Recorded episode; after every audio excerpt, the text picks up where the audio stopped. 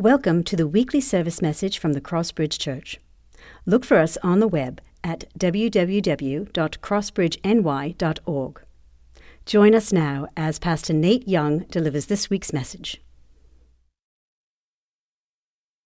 I just want to say a, few things before we get into the sermon. I, I, want to say a big thank you to Peter and Rob, who are our elder candidates. It's an incredible blessing as a pastor to be able to go away and know that God has blessed us with faithful men who can handle the word of God uh, and preach and bring the word to you. And so I want to say thank you to them. What a blessing it is to, to have them uh, and their willingness to preach and teach.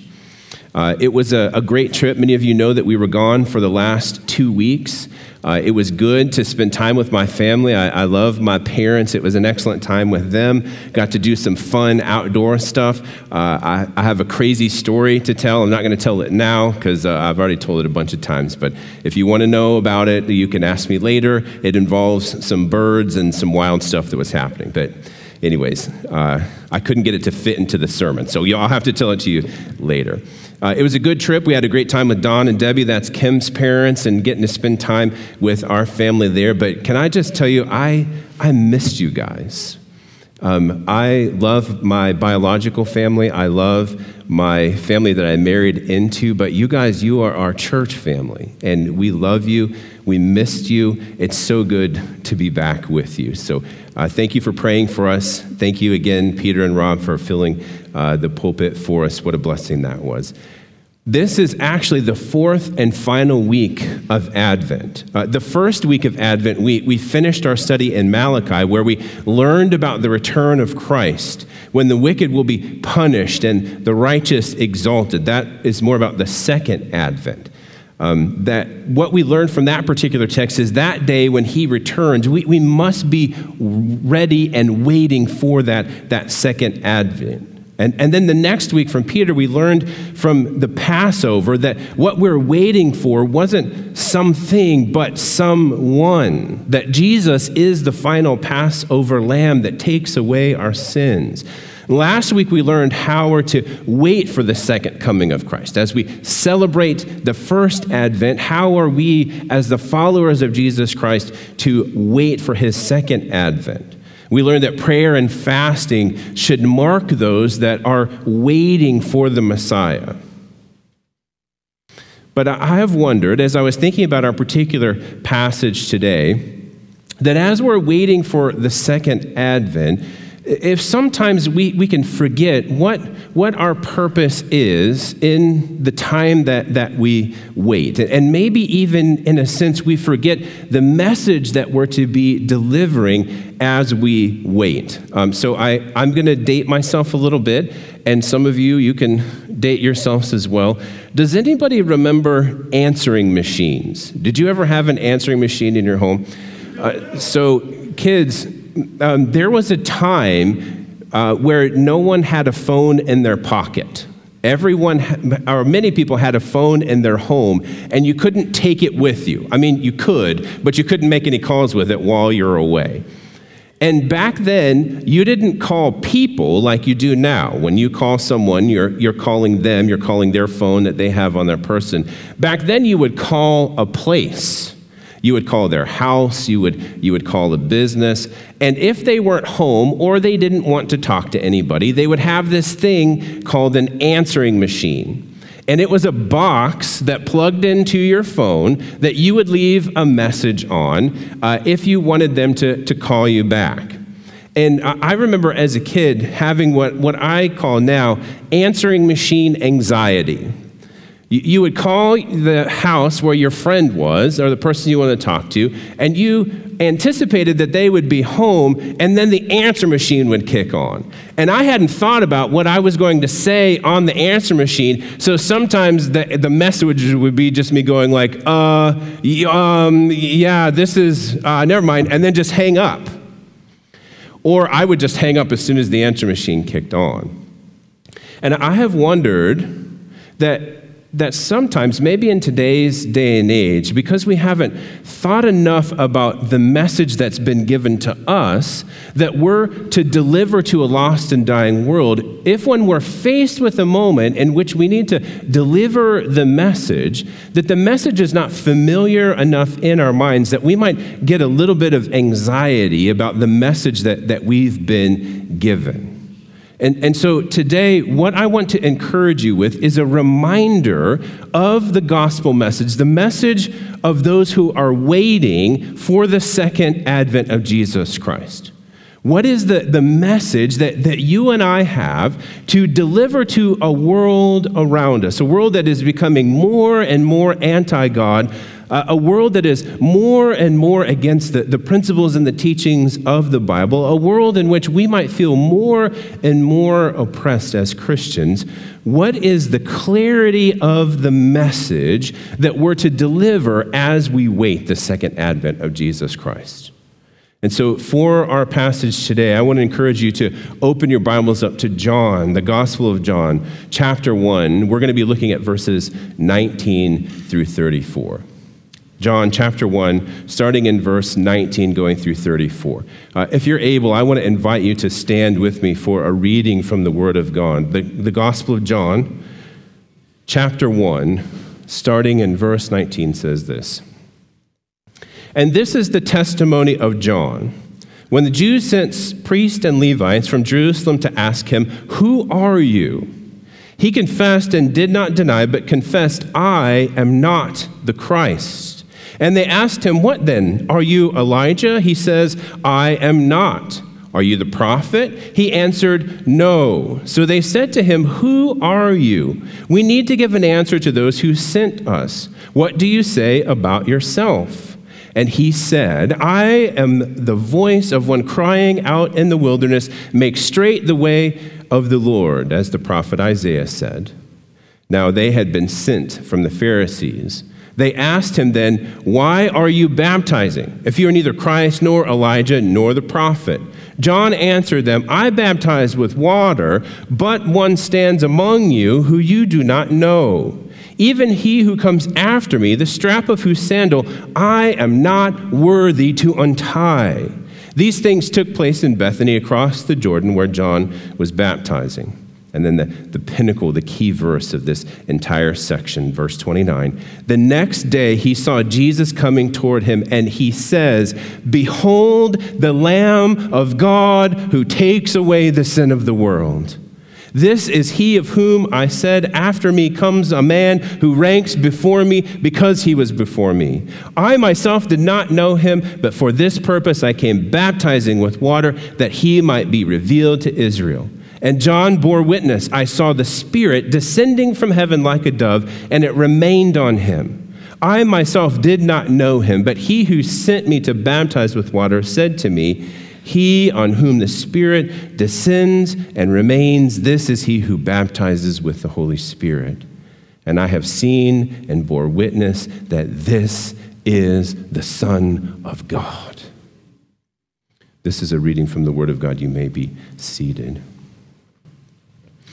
I want to be very clear about something before we launch into this particular passage. Let's be very clear uh, about some connections that I'm going to make. You and I, we are not John the Baptist. Amen. Did you know that? You're not John the Baptist. So, some connections that I'm going to make in here are by extensions, connections that are made to the church, not to John himself. But in, in many ways, we are to give our testimony of what we know about Jesus Christ. A, testimony is to bear witness to something. And, and in this case, the miracle of God coming to earth and being born as a baby was so amazing that it was hard to believe. So God provided John the Baptist as a witness to substantiate this reality. In John's case, some priests and Levites were sent by the rulers in Jerusalem to question about who he is. And it's hard to tell if these men who were sent out to find out who John is, if their concern about who he is is real or not. Because at this point, John is starting to draw a following. And if John is a false teacher, the leaders t- need to know this so they can protect the people from him. So the question of who are you that they pose to John might actually be a genuine question. But more likely than that is they're concerned about their power being taken away. If so many people leave and follow John, this will diminish their power and their prestige.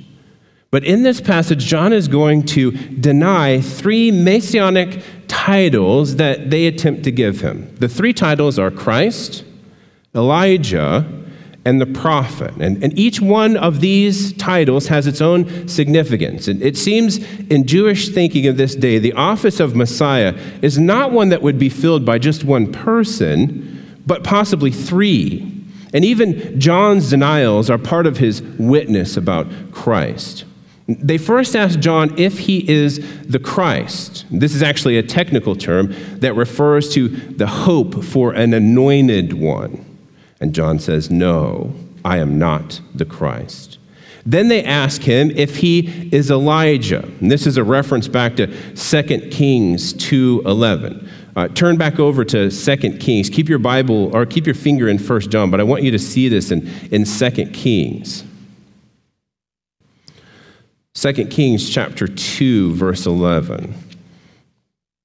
You might be familiar with this particular passage, but Elijah at this point has a protege named Elisha. And at this point, Elijah and Elisha are walking together. And Elisha is about to be the successor to Elijah. And look at verse 11. Look at what it says. As they're walking, they still walked on and talked. Behold, chariots of fire and horses of fire separated the two of them.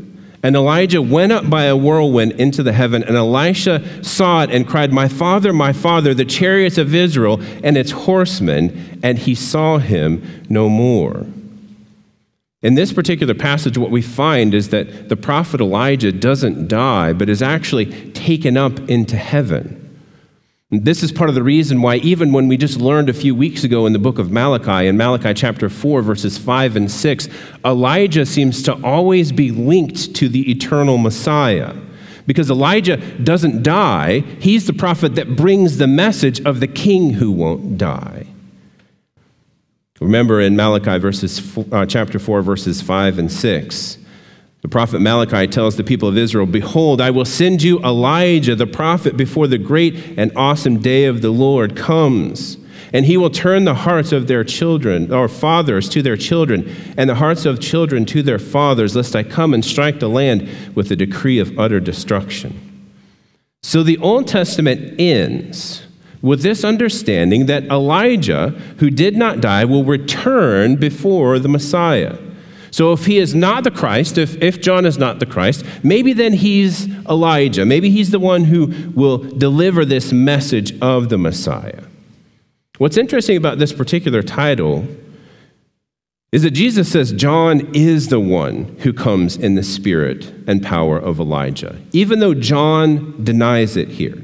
In Matthew chapter 11, verses 13 and 14, and Mark chapter 9, verse 13, Jesus says that John is this one that was prophesied about.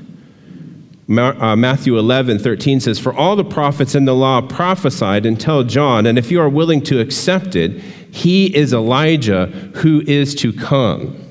John. But it's important that we understand what's happening here. As John is asked if he was Elijah, and he says no, John is so humbled by the role that he plays in God's plan that he doesn't see himself as Elijah, but as a humble servant of the Lord. And it's my concern that for many of us today, we, we see how great God is. We see how majestic He is, and we're, we're humbled by His presence. And in the process of being humbled by His presence, we forget to realize that you, by the design of God, have a specific plan to play in His plan. You have a specific role that He's commissioning you to fulfill. And so, my encouragement to you today, brothers and sisters, is to see the role that you play in the plan of God. Now, we can never get enamored with the role that we've been given by God because we didn't earn it, it, it was given to us. But at the same time, we need to see the purpose that God has given for our lives by giving us a role in His plan. The third and final messianic title they ask him about is what they call the prophet. This is a reference to Deuteronomy chapter 18, verses 15 and 18. It says in Deuteronomy 18 15, there's a promise of a new prophet like Moses, and it's Moses who's giving this prophecy. It says, The Lord your God will raise up for you a prophet like me from among you, from your brothers. It is to him you shall listen. And then in verse 18 of Deuteronomy 18, he says, I will raise up for them a prophet like you from among their brothers, and I will put my words in his mouth, and he shall speak to them that I command him. Acts chapter 3, verse 22 quotes this passage in Deuteronomy and says that the prophet is Jesus. It says in Acts 3:22, "The Lord God will raise up for you a prophet for me like from your brothers. You shall listen to him in whatever he tells you." This prophet in the context is Jesus. But John denies being any and all of these. But John doesn't want to talk about himself. He wants to talk about Jesus. In reference to himself, to answer their question, John quotes Isaiah chapter 40, verse 3. This passage in Isaiah looks forward to the moment when God sends his messenger to declare the coming of the Lord. So, out of frustration of John's answer, the men who have come to question him switch their questions from John's identity to John's authority. They reason since John is not any of these three people, then on what authority is he baptizing and why is he baptizing? But John again doesn't want to talk about himself, he wants to talk about Jesus. He answers them with some amazing words. He says, There is someone among them that you do not know. Here's what he's saying to them The hidden Messiah is present in Israel. And guess what? He is awesome. He is so awesome, John says, that he, as his messenger, I'm not worthy to untie his dirty, sweaty sandals. I tried to think of a way to illustrate this for us. The, the only thing that I could come up with is um, I, I like to watch sports. I haven't watched a lot of sports this year, but one of the things that I notice after sporting events that is that people will, will stand by the areas in which the athletes leave, and they hope that the athlete will take off their jersey and throw it to them. And I have always thought that's kind of gross because it's, it's covered in sweat and blood. I've seen guys blow their nose in their jersey, uh, all kinds of weird things. But their adoring fans want nothing more than for them to acknowledge their presence and, and throw their dirty, stinky jersey to them. And, and let me just say, friends, there is no athlete, there is no person, there is no being that has ever existed that is as glorious and wonderful as Jesus. to simply be in his presence and to have the privilege to untie his shoe, to touch him, would be the greatest honor of any of our lives. But, brothers and sisters, Jesus has a greater plan for you and me than carrying his shoes. Look at verse 31. John says God sent him for a specific purpose. And God has done the same thing for us. Remember how the Gospel of Matthew ends? Matthew 28 19 and 20. Go therefore and make disciples of all nations, baptizing them in the name of the Father and of the Son and of the Holy Spirit, teaching them to observe all that I have commanded you. And behold, I am with you always to the end of the age. Brothers and sisters, if, if you know Jesus Christ as your Savior, He has a specific plan for your life. We are now the messengers of the gospel of Jesus Christ. And what that means is that God has you in the family, in the job, in the neighborhood that you are in to continue to carry the message of Jesus Christ. But God didn't leave us to try and guess what his message is. Even in this text, he tells us that we can know what the message about Jesus is to be. So I want to encourage you to take some clear notes in your Bible in this particular passage and, and highlight some, uh, some of these main ideas as the gospel, the message that we are to give, is very clearly given to us by John for us to continue to pass on. Look with me, if you would, in verse 30 of chapter 1. John says at the beginning of verse 30, he's going to relate to us that Jesus Christ is human.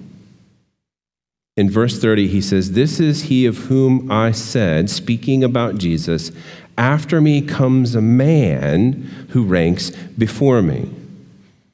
Part of the message about Jesus is that he was fully and truly man. John has already set out to explain this uh, just a few verses previous. If you'll just look up a few verses in John chapter 1, verse 14, it says, And the Word became flesh and dwelt among us. The word here, I'm going to explain this a little bit more uh, later, is talking about Jesus. It's saying that Jesus himself became flesh. And this is actually, though, a truth that many people don't deny. They're okay with Jesus just being a man, or okay with being Jesus just being kind of a type of man, but, but not really. But, but let me just say to you, brothers and sisters, Jesus isn't like vegan food.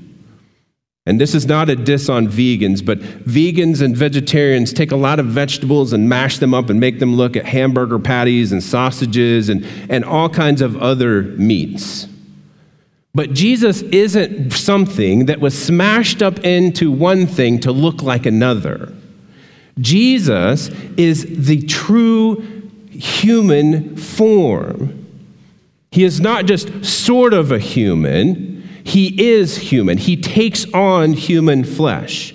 And here's something that, that you should think about for a little while He never gives up his humanity. At his death, burial, and resurrection, he doesn't stop being a human at that point. And this is actually a really crucial truth about Jesus. Because if Jesus was not fully human and is not fully human, then he could not live a perfect life as a human, to be a perfect sacrifice as a human for us as humans. That means that there is no atonement for our sin by one who is like us. And if he is not a human, this has implications for his ministry on our behalf now. If you're familiar with Hebrews chapter 4, verses 15 and 16, and, and there I am sure there is someone here today that needs to hear this truth. Because there are often times that in our suffering we can feel very alone. We can feel that no one knows how to sympathize with us. But listen to these verses, brothers and sisters. Hebrews chapter 4, verses 15 and 16 says this for we do not have a high priest who is unable to sympathize with our weakness, but one who in every respect has been tempted as we are, yet without sin. Let us then with confidence draw near to the throne of grace that we may receive mercy and find grace to help in a time of need. That means that Christ's humanity causes him to sympathize with our lives because he's lived like us. And this motivates us to draw near to the throne of the great high priest who from his throne gives out grace and mercy to his fellow humanity. You see, John tells us that not only is Jesus human, he is also eternal. Look at me, look with me at the second half of verse 30. It says, verse 30, let's read the whole thing together again. This is he of whom I said, After me comes a man who ranks before me, or ranks, yes, before me, because he was before me. Now, again, John has already begun to explain this idea that Jesus was before him. Even though John would have been born before Jesus, he says Jesus comes before him. He, he does this in verse 2 of the same chapter. Look, just a few verses above in the Gospel of John, chapter 1, verse 2. He says, He was in the beginning with God. This Jesus that is now born in a manger, born as a baby, existed before his birth. He describes, John describes this time in eternity past when nothing existed but God. Before anything was created, he, Jesus, was there with God. And now this is where many people start to have a hard time with Jesus. They can deal with Jesus the man, but Jesus, an eternal being that existed before anything in the known world came into being, this is hard to understand, let alone believe. But this is part of the message that we carry with us to a lost and dying world. That even though we die, even though the world around us is dying, the Savior of the universe cannot die. He existed before the beginning of time, and he will exist past the end of time.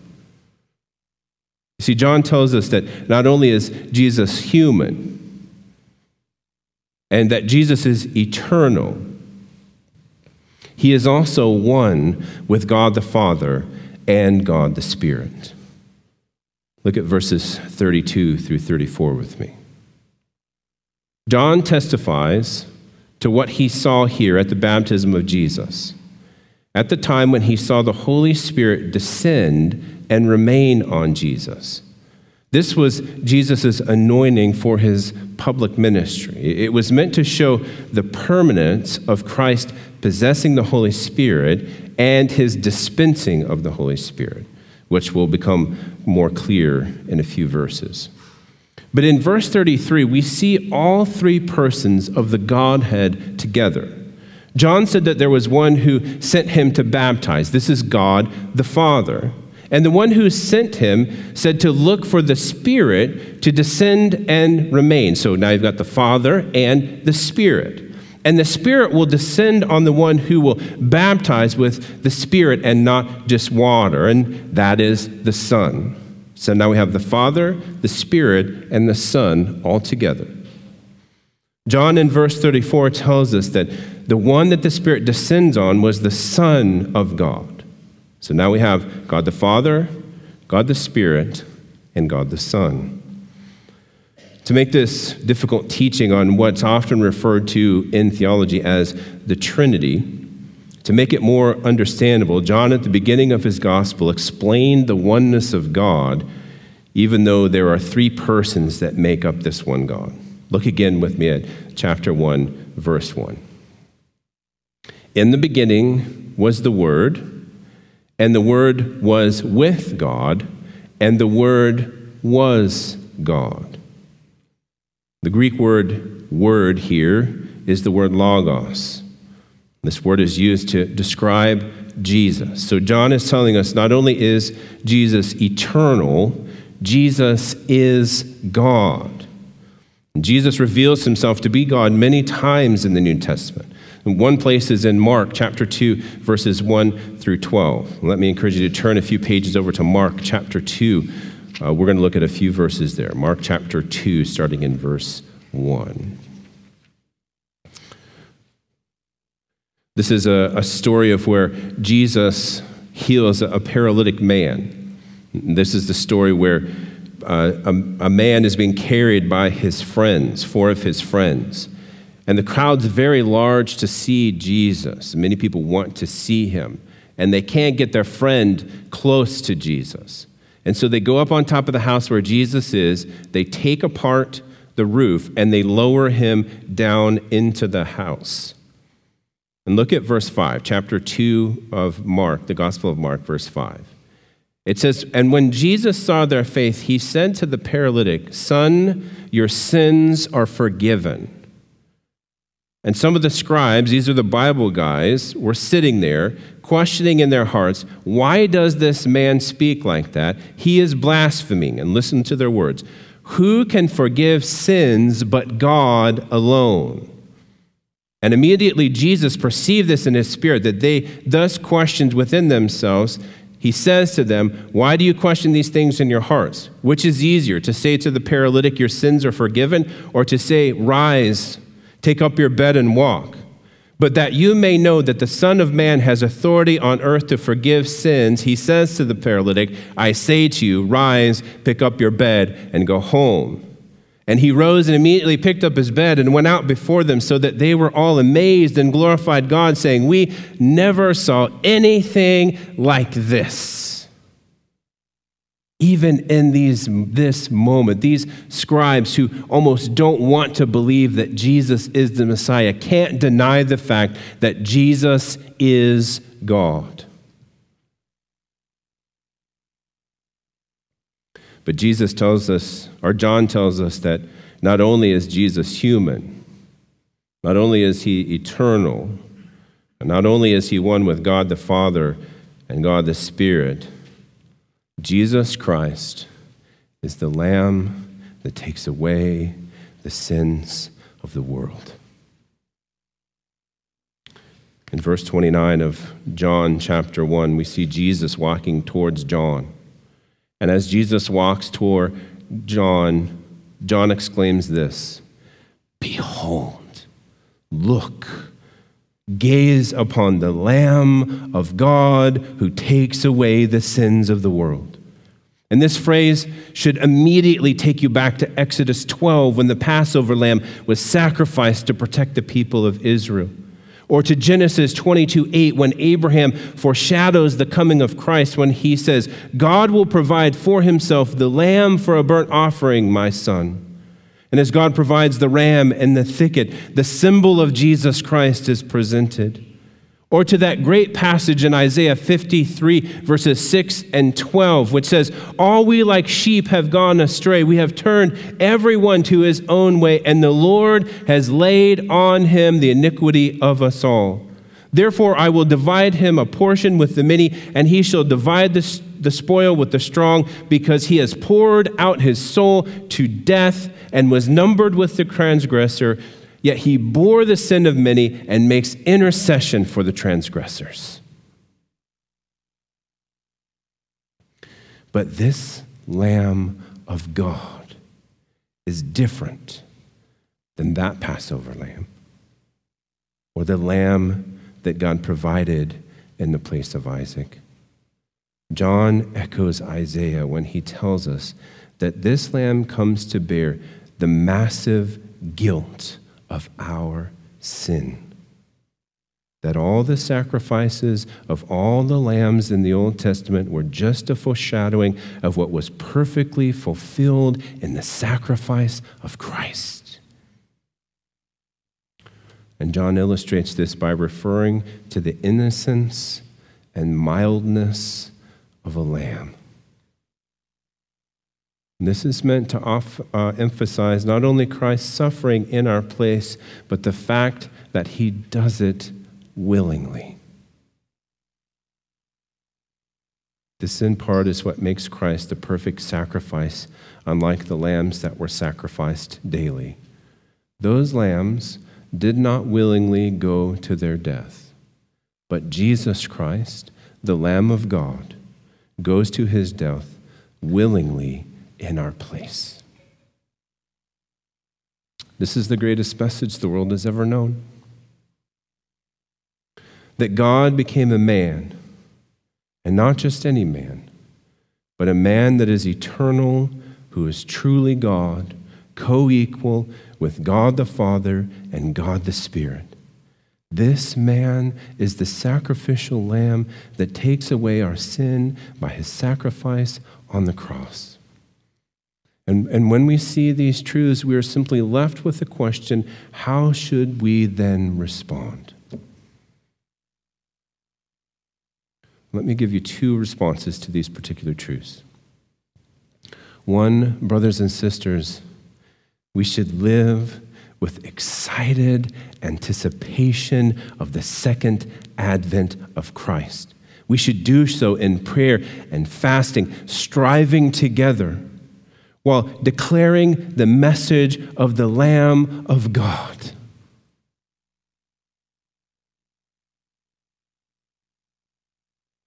I mentioned it before, but oftentimes the holidays aren't so happy. I'm usually very happy during the holidays until January 2nd. Thanksgiving's over, Christmas is over, New Year's is over. And just to be clear, I just thought of this. I'm not unhappy on January 2nd because I drink on New Year's Eve. You guys know that, right? Like, I'm not hungover on the 2nd, just to be clear. But I wake up the second, and it's cold. Maybe there's some snow on the ground, and it seems like the fun is over. But let me just declare to you despite our circumstances, we can have the joy of the Lord burning bright in us as we look back on the first advent, the first coming of Christ, and we look forward to when he will come again. We wait with prayer and fasting while we declare the message of the Lamb of God who takes away the sins of the world. We get so busy this time of year with all the things that are going on that we can rush by celebrating the only thing that really matters. So let me encourage you this week as we prepare for Christmas Sunday to pause throughout each day and worship the Lamb and share his message with those around you. This is part of your purpose given to you by God. But here's the second response to these truths. If you do not know Jesus Christ as your Savior, the response that, that you need to have at this point is to come to the land of, Lamb of God in repentance and have your sins taken away. During the Christmas season, it's become normal for us to give gifts to each other. Some gifts we receive are going to be better than others, but there is a gift that is being offered to you right now. And you don't have to wait until Christmas to open it. This is the gift of salvation. Christ paid for this gift with his blood, and he is freely offering it to you right now. And all you have to do is come to Him in repentance. And repentance is confessing to God that you are a sinner, that you have broken His law, that you have done things against Him, and turn away from your sin as you turn to Christ. And in this free gift of salvation, Christ has promised to forgive you of your sins and bring you into His family as a child of God. And so, if you are here today and you do not know the saving grace of Jesus Christ, can I encourage you to come to the land of God, Lamb of God? That in a moment when we pray, that, that you would pray and ask Him to take away your sins.